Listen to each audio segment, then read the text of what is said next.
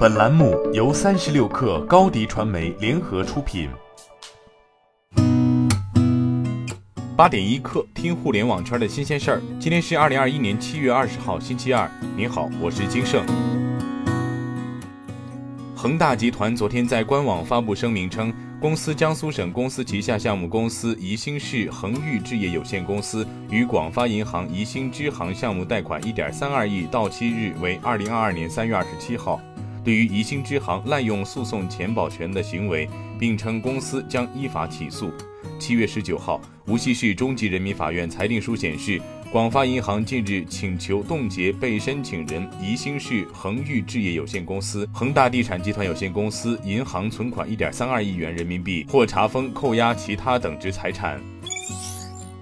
IMAX China 发布盈利预告称，预期截至二零二一年六月三十号，六个月公司拥有人应占净利润约一千九百万美元至两千万美元，而二零二零年同期为拥有人应占净亏损约三千五百万美元。自二零二零年七月起，中国内地 IMAX 影院重新开张，票房收入恢复至约一点三三亿美元，维护收入也有所增加。与二零二零年同期相比，二零二一年上半年影院系统安装量有所增加。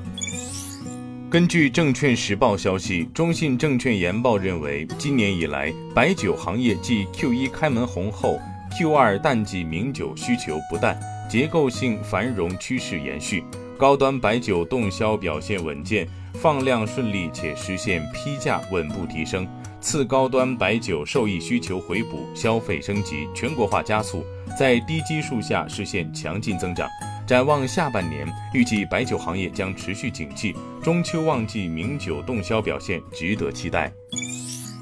根据界面新闻消息，搜狐公司董事局主席兼 CEO 张朝阳昨天表示，旗下畅游公司未来有在港股上市的计划，但是搜狐目前还不确定，要看具体情况再定。谈及搜狐未来的定位，张朝阳称仍会采取垂直化发展模式，集中精力做好一件事，做搜狐擅长做的，即以媒体业务为主。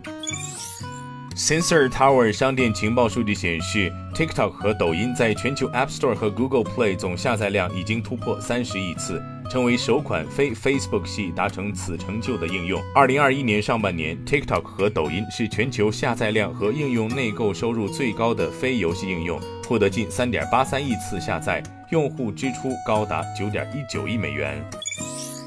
五月，LG Energy Solutions 再次登上全球电动汽车电池市场榜首。韩国市场研究机构 SNE Research 十九号发布数据显示，五月份注册的电动乘用车（不含公交车和卡车）的电池装机总量为十九点七亿瓦时，是去年同月的三点三倍。其中，LG 能源解决方案以五点七亿瓦时的装机量位居全球电池行业第一，宁德时代推居第二。LG Energy Solutions 的电池供应量比去年同期猛增三点七倍。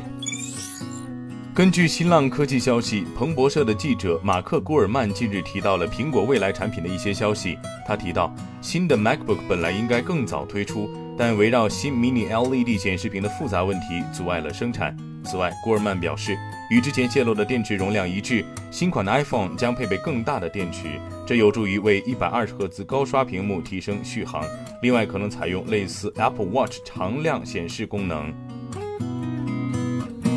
今天咱们就先聊到这儿，我是金盛八点一刻，咱们明天见。